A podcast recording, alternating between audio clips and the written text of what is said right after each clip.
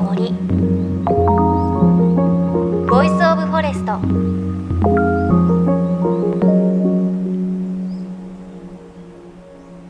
おはようございます。高橋真理恵です。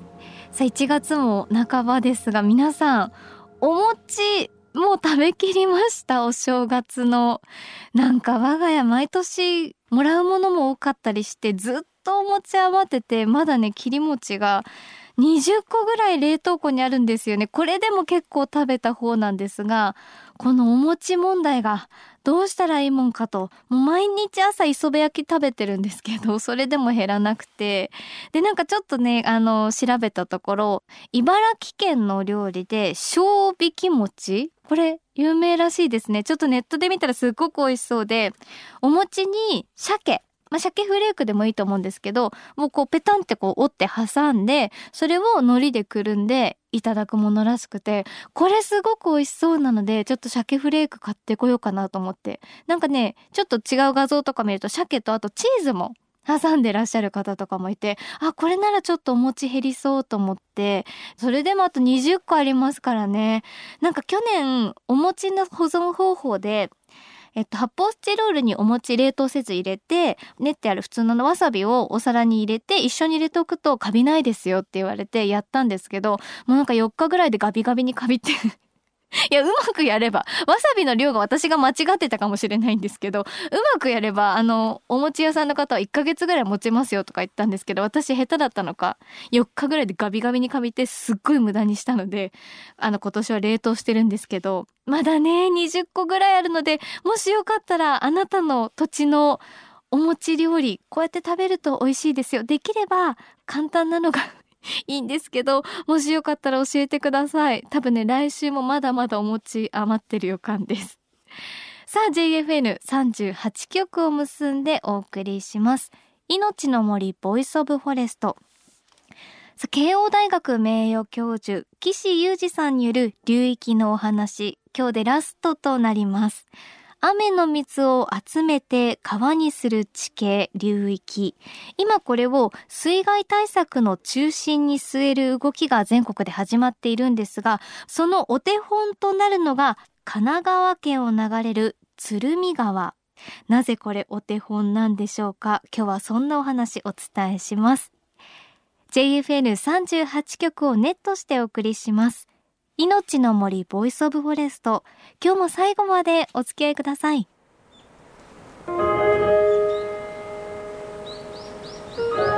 命の森。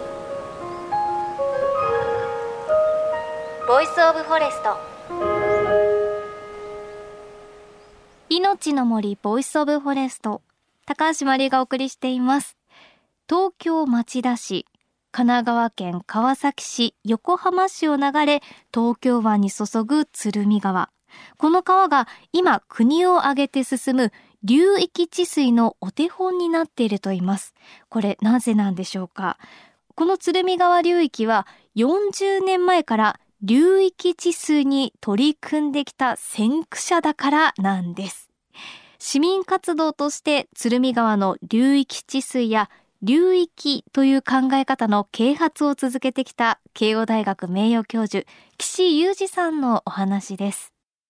今そうおっしゃってた鶴見川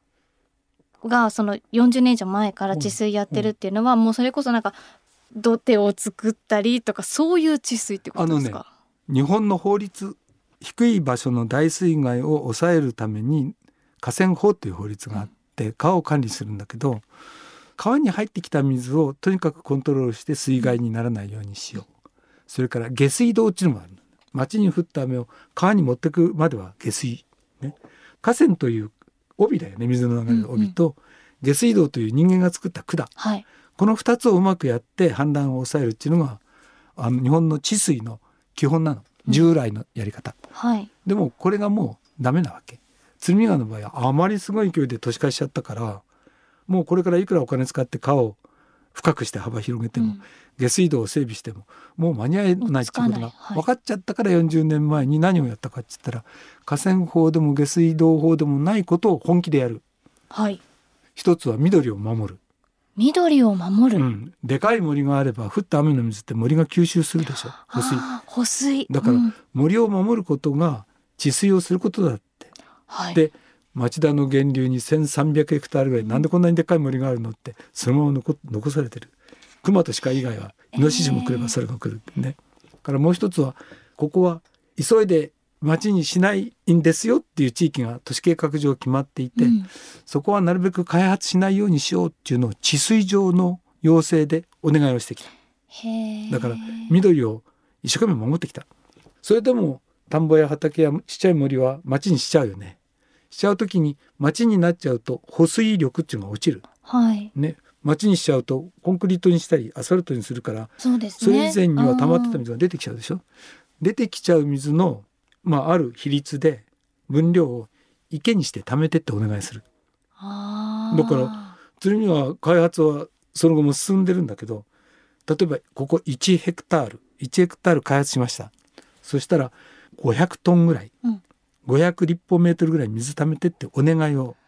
へえ町づくりの指針とかその他でお願いをしてですね、うんうん。今鶴見川にはそういう池が5,000ある。うわすごい。鶴見川って池だらけなんです。町田にはでっかい池がある。横浜川崎は大きなビルの下に地下貯留層という池がある。その5,000で300万流米ぐらいの水を貯める。だから河川の整備で川をしっかりして大きくして川を広げて池を作ったりもするんうん。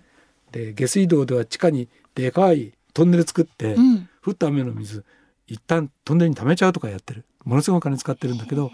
そういうのは従来の治水。じゃなくて流域でやるっていうのは河川法でも下水道法でもない。緑はなるべく残してください。田んぼぼは埋めないでください。町作ったら保水力が減る分池で溜めてくださいっていうのをやって41年。はあ。そういうでこれからだから流域治水って日本中でそういうことをいろんな形で始めるっていうことで。す。うわー、今そうやってこう治水を続けてきて、ええ。鶴見川流域のはい。氾濫は起きないようにだいぶなってきて、えっと戦後の神奈川台風が2万件、うん。その後1966年に1万9500って言われてるけどほぼ2万件。その後大した雨でもないのに1,000件3,000件2,000件とか続いちゃったので1980年に総合治水っていうのを始めて1982年だから総合治水を始めて2年後に、えっと数千件規模のまあ私の自宅は実家は全部戦前から全部水没してるんだけどはい水没その時もしましたけどそれが最後で以後かなり大きい雨が降っても鶴見川流域では大きな川が氾濫するっていうことはないんです。うんで今、まあ、あえて数量的に言っちゃうと50年に1回降るぐらいの雨でも鶴見川は普通の降り方をしてくれれば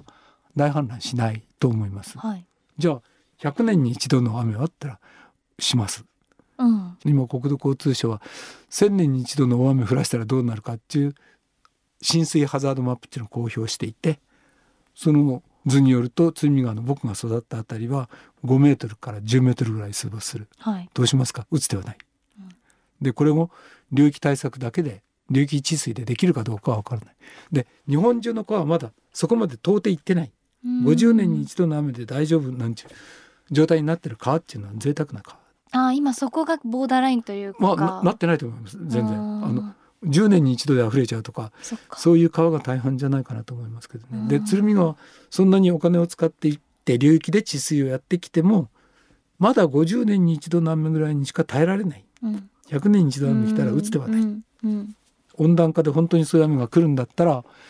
もっととんでもないこと考えなきゃダメ。うん。流域で考えなきゃダメ。うん。という状態ですそれ。が現状ってことはいですね。で日本全国ここ10年ぐらい九州でも関西でも東北でも北海道でも大河川が大氾濫してるでしょ。あれ流域の治水でどこまでうまくやれるか。もう本気でやらないとダメだよね。うん。本気で。でやってもじゃあすぐに100年に一度の雨に耐えられるようになるかってならないから、うん。本当に冗談ではなくて50年100年200年かかる仕事だと思います。で極端なこと言えば水没しそうなところの町はどっかへ移動するっていうことも新しい治水の視野に入ってるから、うん。そうですね。まあもうしょうがない、あの東京の低地帯の住宅地は基本的には武蔵野大地に引っ越しましょうと。うんうん。それも冗談じゃない時代になるかもしれない。うんうん、いやあの流域の話伺ってきましたがなんかこの流域をたどって楽しむ歴史散策とか、はいはい、ね、自然散策とか面白そうですけど、はい、岸先生おすすめの流域ってあります、僕はねぜひ来て遊んでくださいっておすすめすると小アと鶴見川しかない。えー、鶴見川だったらどういうところがおすすめなんですか？鶴見川はね面白い仕掛けがいっぱいあって流域水マスタープランっていう変なことを始めたんで。うん、でそれは治水は流域でやるのはもちろん総合治水。汚染問題も流域でやろう。自然保護も全部流域でやっちゃえ、うん、これ地震対応もできることは流域でやろう、うん、でついでに言うと子どもたちを育てる時に横浜の子川崎の子町田の子じゃなくて鶴見学校で育ったらもっと面白いじゃんって。ね、で子育て地域文化づくりも流域でやりましょうっちゅう5本柱で、うん、鶴見川流域水マスタープランっちゅうのやってるんですよ。もうそれを始めて17年でそのための広報センターが小机っていうところにあります。小机。はい、鶴見川流域インフォメーションセンターみたいなね。流域センターっていうのがあるんです。うん、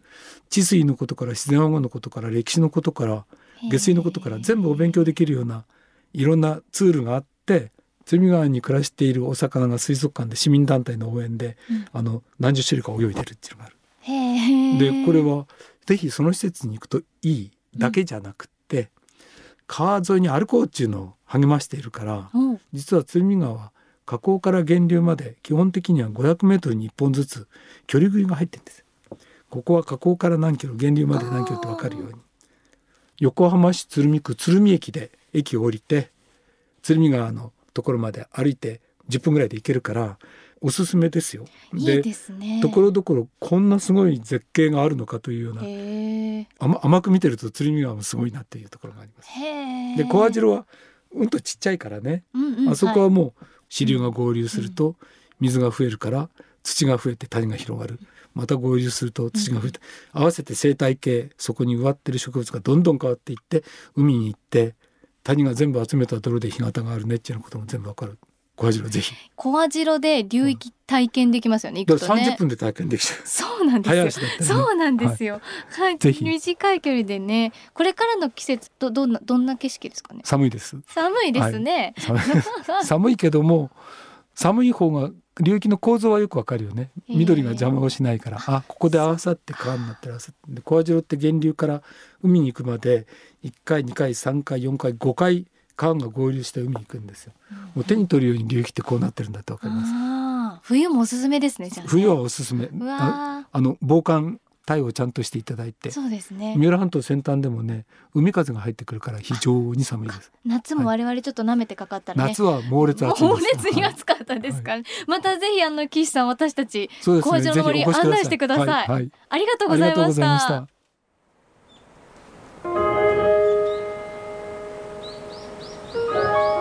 命の森。 Voice of Forest。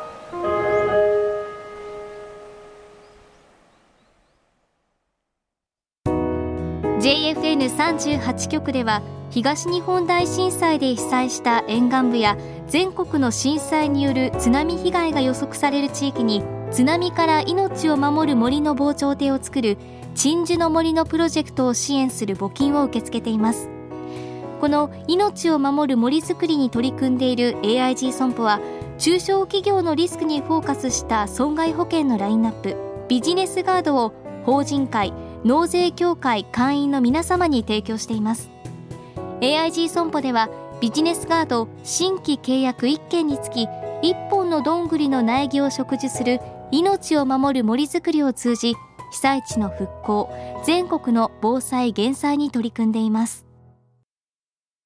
命の森 Voice of Forest。今日も慶応大学名誉教授岸由二さんに流域をめぐる様々なお話を伺いました。であの岸さんの本生き延びるための流域思考こちらにさらにすごいお話が書いてあって皆さん覚えてますかね？2019年のラグビーワールドカップ日本対スコットランド戦の時なんですがちょうど台風19号が来て試合会場の横浜国際総合競技場の周辺が水浸しになっていや次の日試合どうなるんだみたいなねニュースになりましたがあれも実はその鶴見川流域の治水の方法の一つなんだそうで、まあ大雨で鶴見川からこう溢れ出した水が競技場を含む遊水地、ここに流れ込むことで水害を防いだということなんですよね。もちろんあの水はすぐ引いて次の日のスコットランド戦も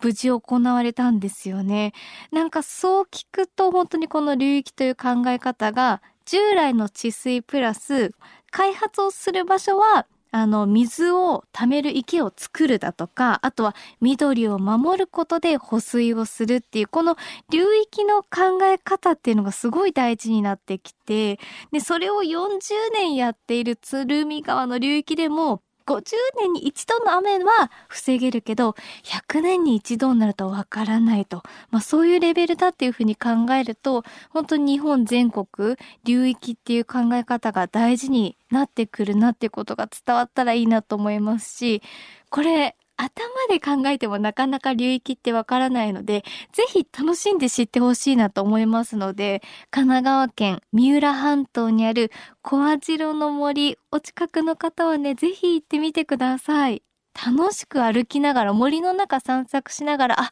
こうやって川ってできて海に行くんだっていうのすごくよくわかるので、ぜひ行っていただければというふうに思います。